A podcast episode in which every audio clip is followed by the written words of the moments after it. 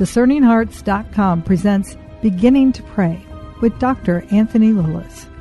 Dr. Lilles is an associate professor and the academic dean of St. John's Seminary in Camarillo, California, as well as the academic advisor for the St. Juan Diego House of Priestly Formation for the Archdiocese of Los Angeles.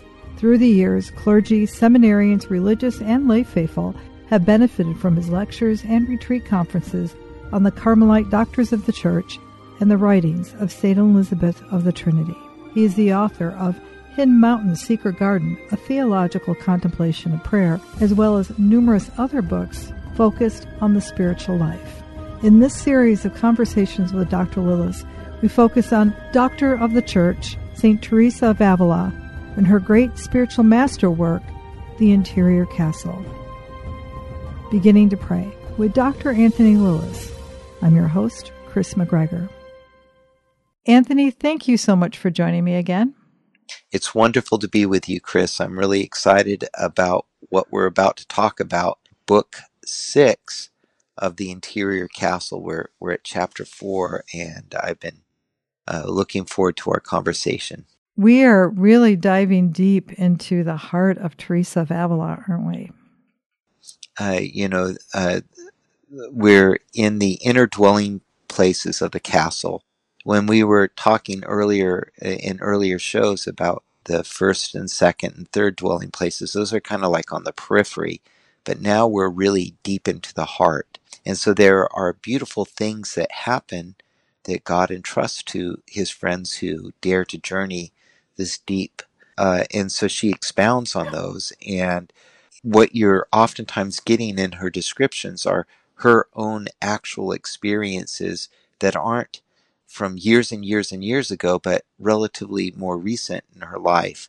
And so she recounts them with with greater detail. In fact, when I when I teach Saint Saint Teresa, I like to teach La Vida uh, or her life, uh, the first book she wrote.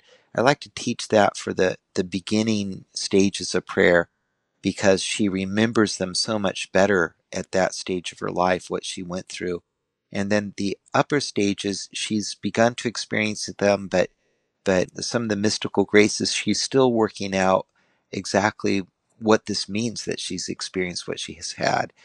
In this book it it the the power of it is precisely where we are right now. These are experiences that are fresh to her and she's had that many more years of, of theological formation and experience in the service of the Lord, and that wisdom really comes out in the way she deals with these things. It's so interesting in that first paragraph of the fourth chapter of the Sixth Mansion, where she mentions that you have to have courage, courage for union with a Lord so great it may take him for her spouse. Isn't that interesting? You have to have courage. It's like that by analogy with with any relationship that's really important. You know, I think today we live at a time where there's a lack of courage when it comes to meaningful relationships. I'm, I'm talking in, in particular, we have a lot of young people who are living together and they're afraid to get married. If you ask them, you know, why don't you want to get married? They're afraid of what might go wrong if they do get married, that they won't be able to be faithful or they're afraid of being stuck with the other person and that kind of thing. And um, that fear has robbed them, and that fear is a lack of courage.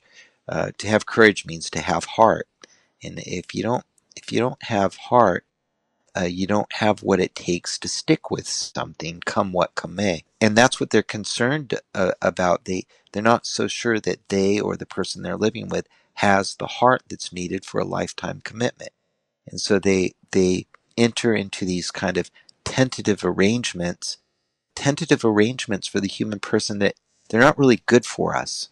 We're made for something permanent and we're made for a kind of greatness and a lifetime of faithful love is begins to unfold the greatness of humanity.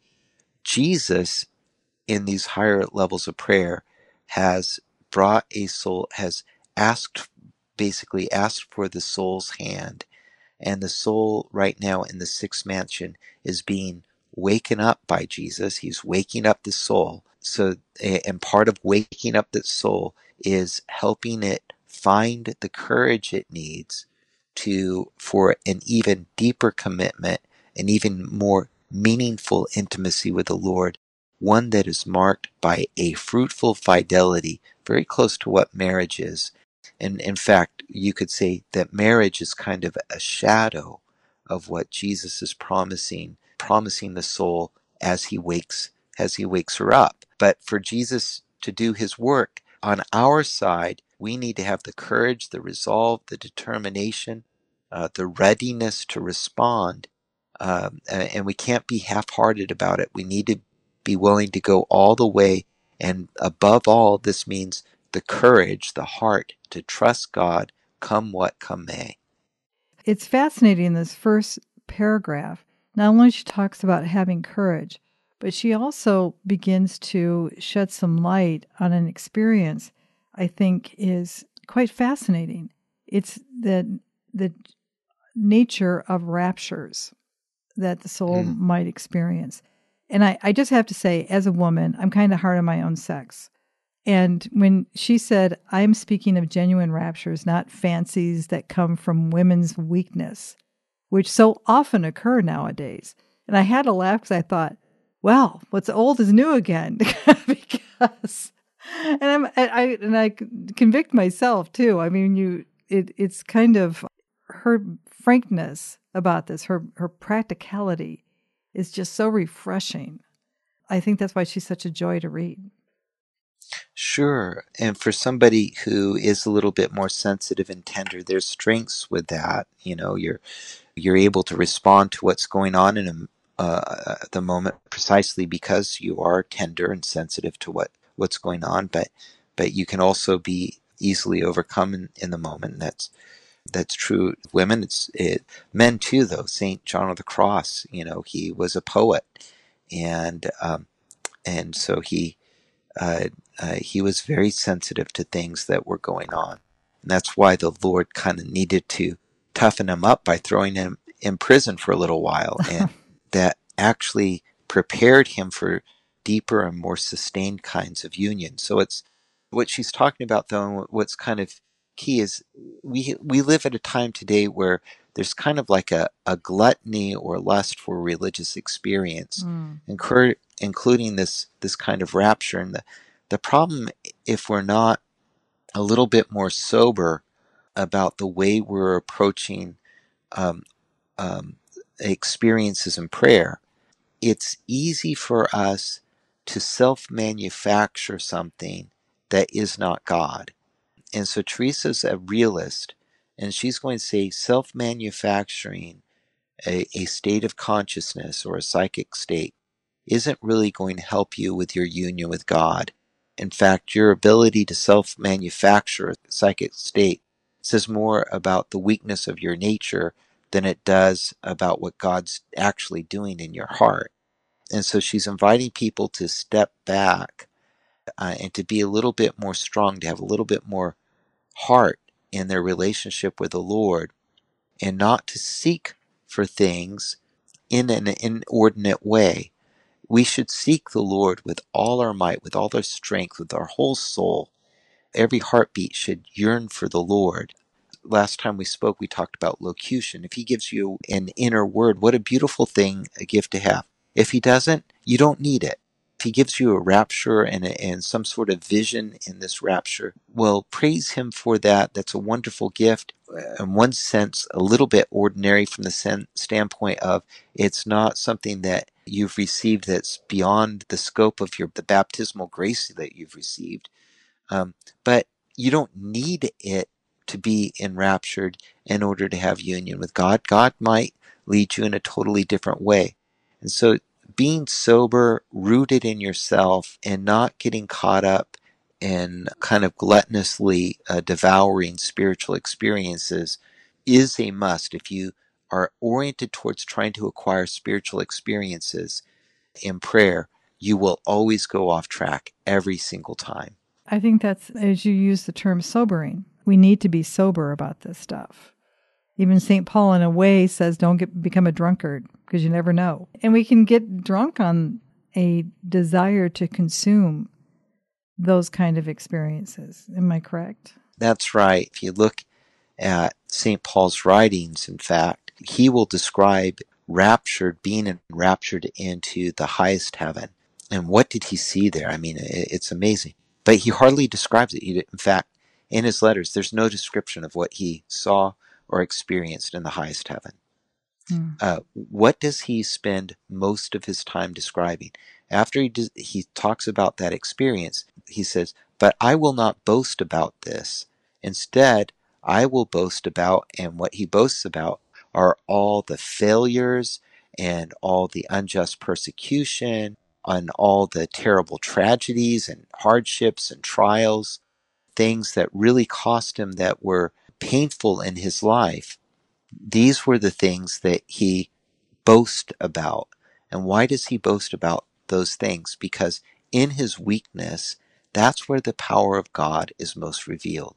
In fact, he even talks about a thorn in his flesh that he begged to be removed three times. And God told him and said, You know, my strength, God did not remove the thorn from his flesh. And he described it as a demon that uh, tormented him. And God said, I'm not going to remove this because my strength is being brought to perfection in your weakness. And so, as Christians, what we honor and what we hold up as the greatest union with God is our ability to follow in the footsteps of our crucified Master.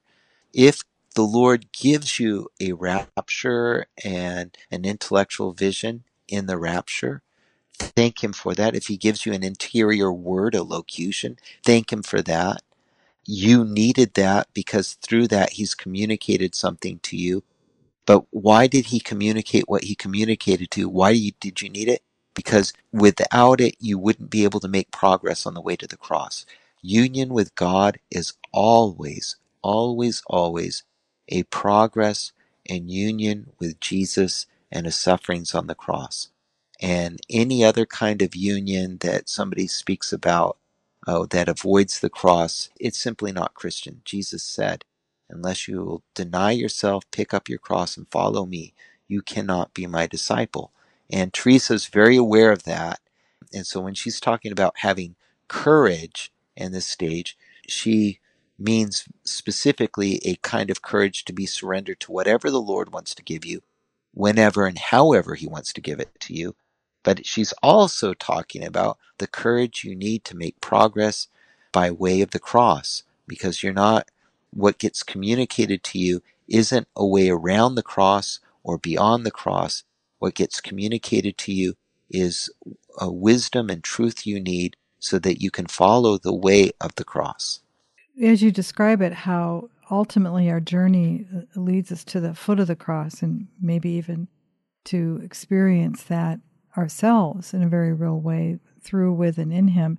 We really are, uh, we experience that, don't we, in some way every time we go to Mass.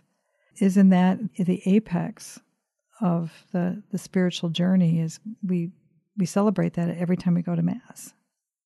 That's right, and that's you know right now uh, while we're doing this recording, Catholics all over the world are deprived of of the grace of being able to participate in the Eucharistic liturgy by being physically present in the church fortunately, because of technology, so many of us have access to video streams and so forth.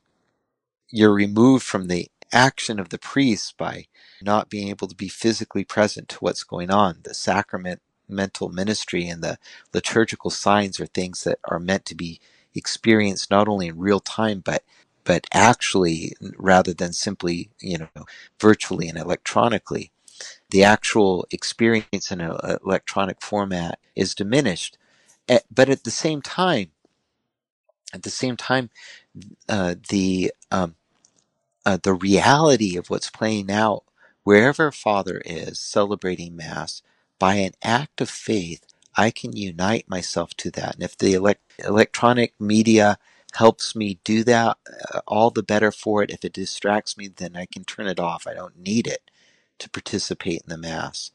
I'm thinking right now, I think it was in Ethiopia, I heard a description about Christians walking for hours so they they could sit on the outside of the of a church. They weren't able to enter in, but they were sitting on the outside of the church while uh, waiting for hours for the Eucharistic liturgy to take place, and then the Eucharistic liturgy would would take place, but they were not on the inside of the church being able to see or hear very much of anything at all. They were on the outside, and yet on the outside of the church, they were making all the gestures as if they were in the inside of the church. They were following the liturgy the best they could. Just to be near the church, to have their hands on the wall, was uh, for them the way they participated in the liturgy. They put their whole minds and hearts into it. Well, I think we're called to do that today. When Teresa of Avila is inviting us into the inner chambers of the heart, the, the inner dwelling places of this beautiful spiritual castle that she's unpacked for us with such astonishing detail. She's inviting us to be draw close to the Eucharistic Lord. He is the light of the world. He's the light of our souls. In the Mass, that great work that he did for us on the cross is being renewed and extended into space and time for us. And if we join ourselves spiritually to that, that is the most surefire and most powerful means to draw as close and as intimate to the Lord as we possibly can. And so it's not either mental prayer or liturgical prayer in order to enter into the Mass, whether you can be physically present there or not, you need to mentally, in your heart, in your mind, you need to mentally make yourself present to it by faith. And when you do, then your ability to receive a spiritual communion, all the graces that you could have received had you been at Mass and been able to receive communion, communion, you can do that spiritually by asking Jesus for those graces, even though you're not at Mass. And Jesus will give you all the graces that He intends for you to have. All those Eucharistic graces will be poured into your soul because you've drawn close to Him by this act of faith. We'll return to Beginning to Pray with Dr. Anthony Lilles in just a moment.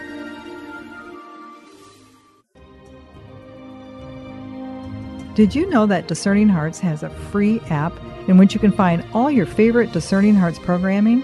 Father Timothy Gallagher, Dr. Anthony Lilles, Deacon James Keating, Mike Aquilina, Dr. Matthew Bunson, and so many more are found on the Discerning Hearts free app. Did you also know that you can stream Discerning Hearts programming on numerous streaming platforms such as Apple Podcasts, Google Play, iHeartRadio, Pandora, Spotify, Stitcher, TuneIn, and so many more. And did you know that Discerning Hearts also has the YouTube page? Be sure to check out all these different places where you can find Discerning Hearts.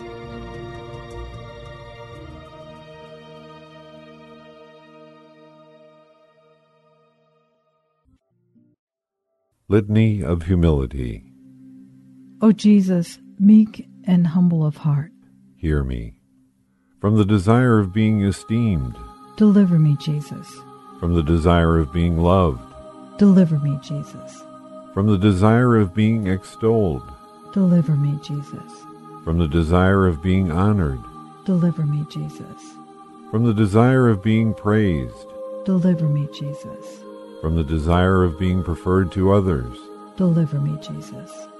From the desire of being consulted, deliver me, Jesus from the desire of being approved. Deliver me, Jesus. From the fear of being humiliated. Deliver me, Jesus. From the fear of being despised. Deliver me, Jesus. From the fear of suffering rebukes. Deliver me, Jesus.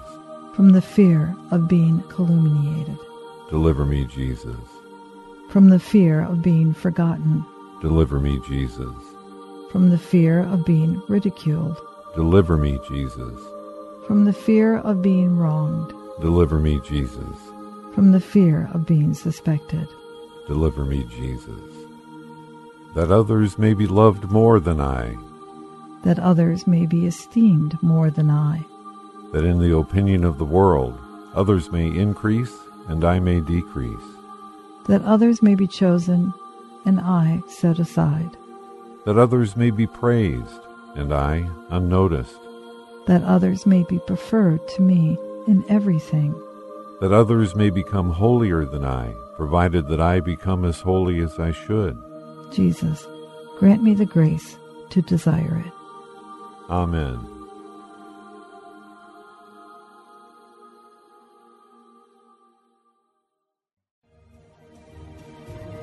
Hello, my name is Deacon Omar Gutierrez, and I want to ask you to support Discerning Hearts in a special way. We, Chris McGregor, the board, and I all know that not everyone listening can help financially.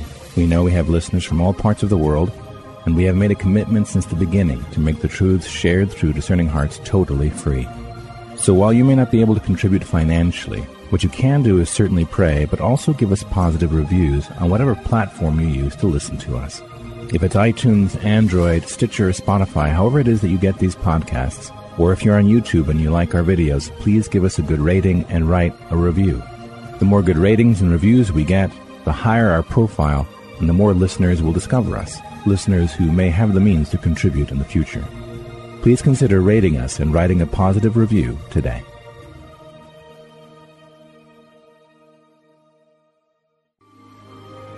We now return to Beginning to Pray with Dr. Anthony Lilles.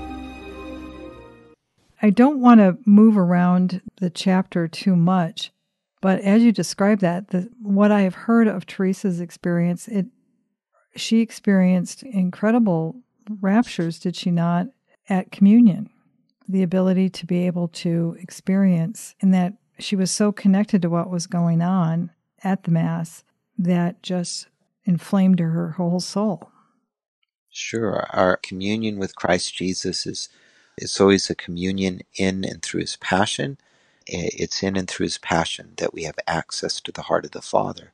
And in this kind of uh, prayer, the, this rapture, his passion moves you so deeply into the heart of the Father, your whole being is set on fire with his love. And that's what you're being woke, woke up to.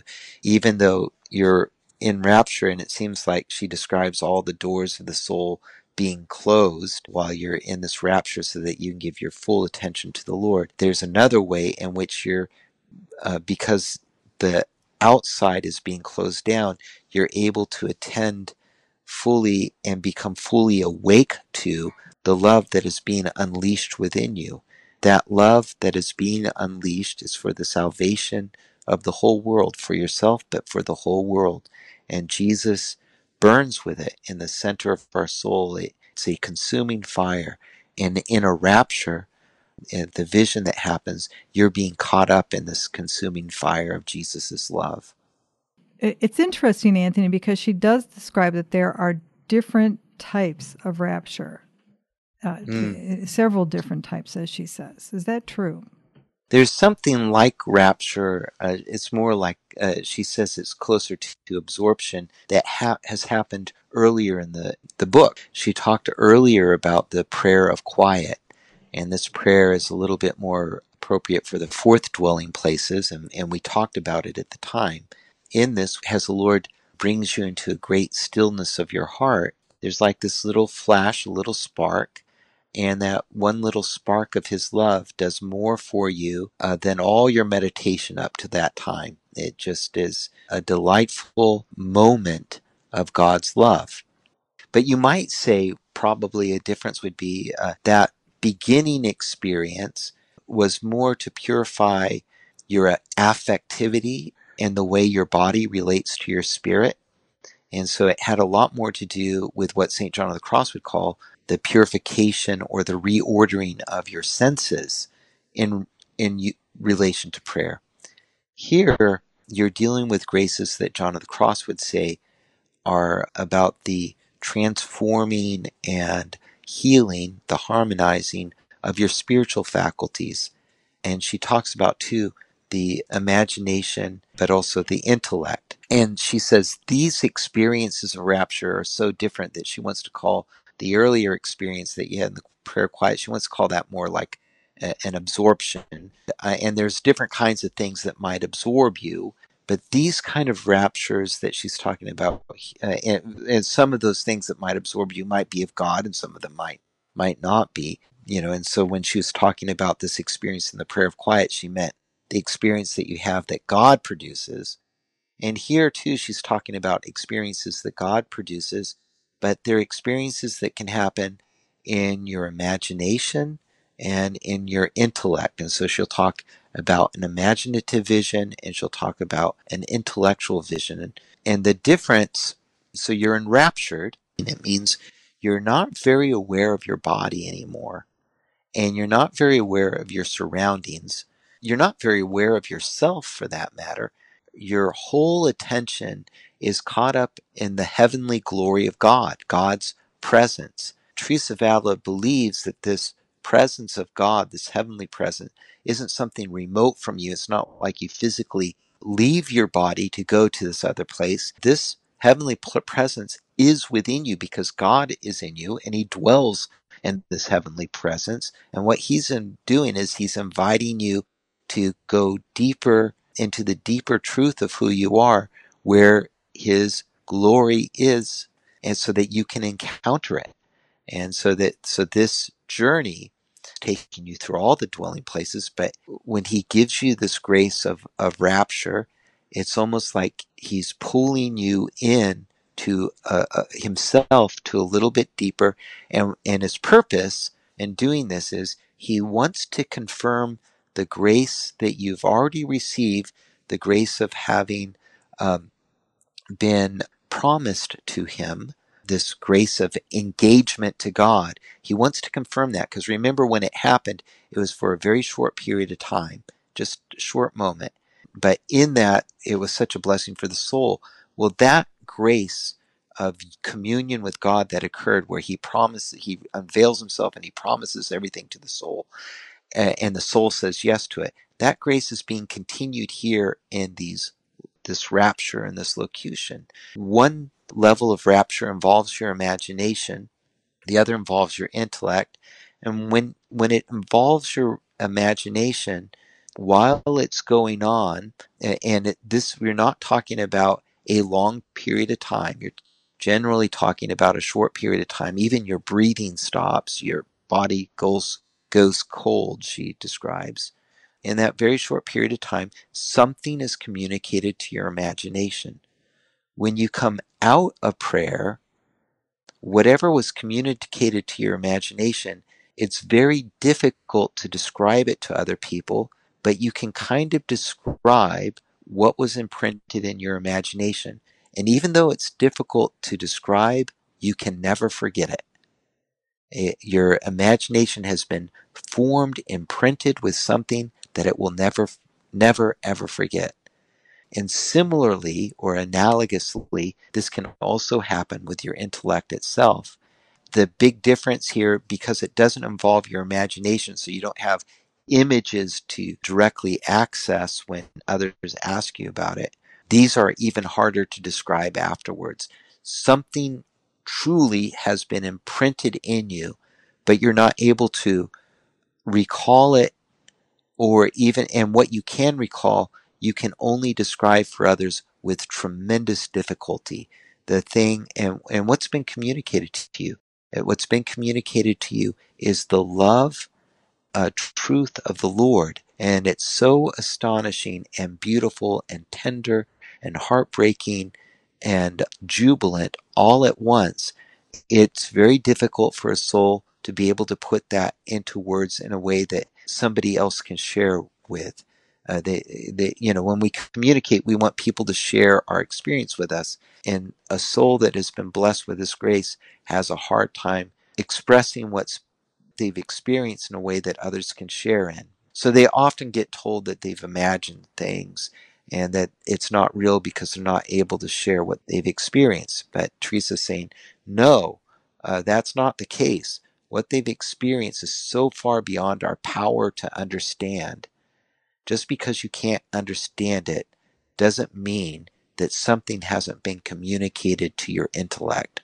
Just because it's difficult for you to describe doesn't mean that something hasn't dazzled your imagination, something so beautiful there are no words to describe it.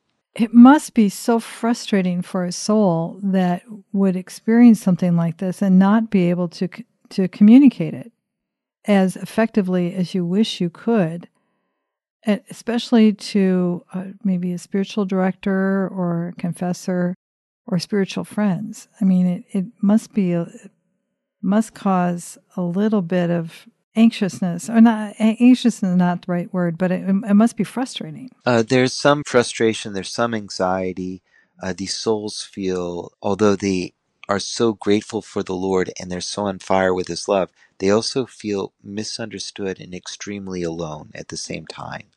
And teresa says in the beginning when you kind of feel that way and you're complaining that people misunderstand you and even persecute you for your experiences, it is a little bit upsetting for such a soul because they're not used to this. And she's saying, she said, well, there's a little, imp- the reason why this disturbs you so much is there's a little bit of imperfection still going on. And but the love of God's going to take care of that. So you just need to trust Him and not get carried away by what other people think or don't think, whether they understand or don't understand. God has brought you into a place that um, that others don't normally get to go, and because you've gone there, you've been entrusted with something, and because no one else has been entrusted with anything like it, of course they're not going to understand. And you need to be patient with them, and you need to be patient with God who loves you this much. And so all of this is going on. The deeper question is if this knowledge, it, on one hand, frustrates you because you can't quite share it. Nobody really understands it, and they misunderstand you. Why would God give you this kind of knowledge? Uh, you know, mm-hmm. uh, or why would He baptize your intellect with images that are so astounding, even when you try to describe them to other people, they just can't get it. Why does he do this? And we've talked about this a little bit earlier, but just to go back to it, he's communicated to you truths and love that you need for a deeper and more intimate, more meaningful relationship with Him. And without the truth, without the love that's been entrusted to you, you won't be able to make progress. So He's given it to you through this means. And because uh, He wants you for Himself. And even though He knows it's going to cost you a little bit, because he wants you for himself so much and he knows the desires in your heart that you want him for yourself so much. He knows that the discomfort of feeling alone and misunderstood and falsely judged, he knows that discomfort is something that ultimately you will gladly suffer for his sake as you make progress into deeper and deeper union with him. As we go through this particular mansion in this chapter uh, four, what else should we be aware of? She's describing some incredible things. The two tendencies that people can have when we engage this kind of literature is they can want the experiences so much that they begin to self manufacture them.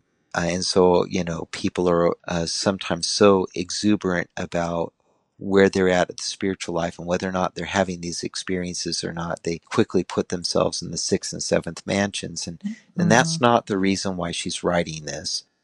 A certain kind of sobriety is called for, encouraged to face yourself and where you're really at. You know, obviously, if you're struggling with habitual sin, you're probably not in the sixth mansion. That's one set of problems.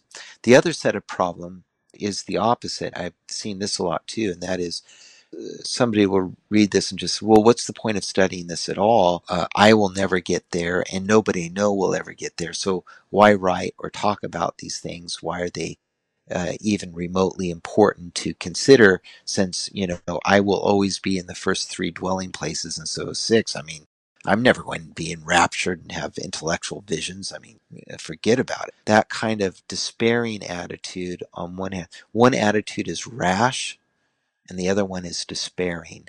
Mm. And Teresa, in her teaching, she's trying to help souls not be rash, to kind of be real about themselves and the fact that you can self manufacture stuff.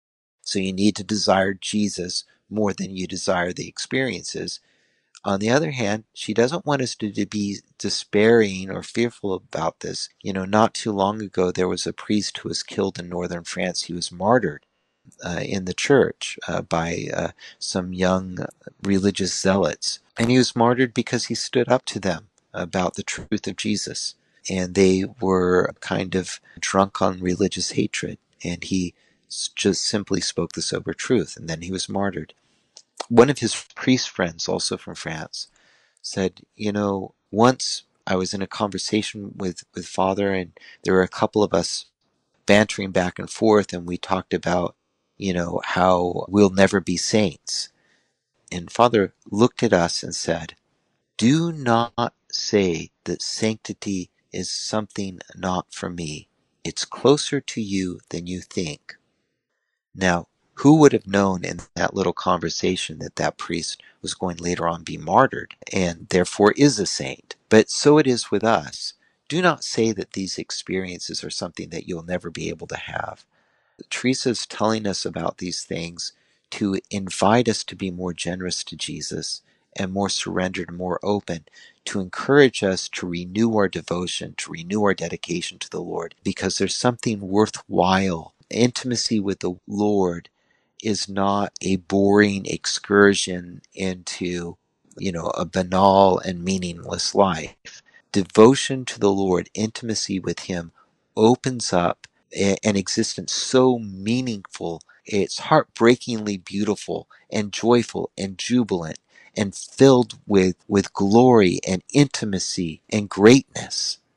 Uh, uh we're called to greatness, and she's trying to help us see that we're called to greatness. And she doesn't want us to be rash and presume that we just get there because we wish we were there. Uh, on the other hand, uh, she really wants us to reach for this. Uh, reach out for and let God communicate himself to you in new ways by being dedicated to him in your prayer.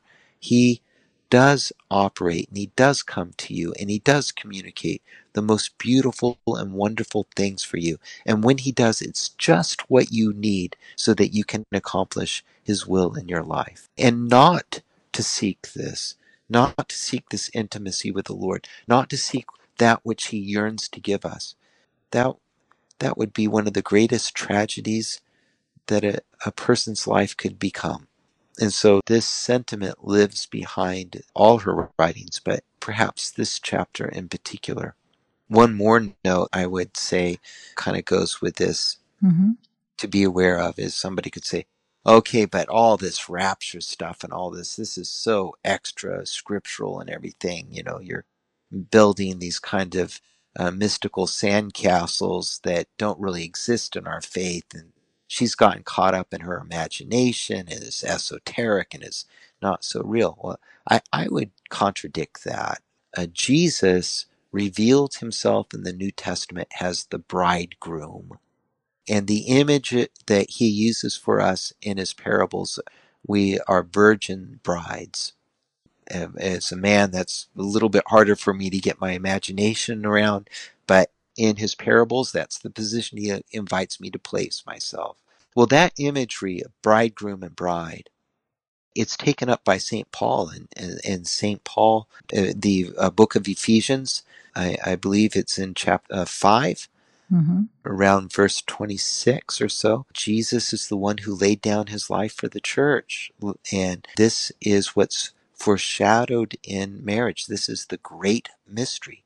So the idea of Jesus as bridegroom is not a secondary mystery or something optional that you can believe or not believe. It is, St. Paul says, the great mystery. And where else do we learn about the great mystery? Where did St. John get the language of the bride and the bridegroom and, and develop that in his gospels? And why is it so much a powerful part of the book of Revelations. Where did that come from? Well, in the Old Testament, we have the Song of Songs. And not only Teresa, but John of the Cross saw the connection of the Song of Songs with the journey that souls go through on, on their way to union with God. They saw this. And even today, what we were talking about in the Song of Songs, there are different places in those that beautiful poem between the soul and God.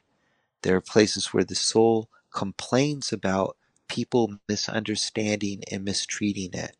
And why was that soul misunderstood and mistreated? Because it woke up to the bridegroom and because the bridegroom had revealed something to her that nobody else could really understand. So this, these experiences, and so the bride complains to the bridegroom and he comes and consoles her himself.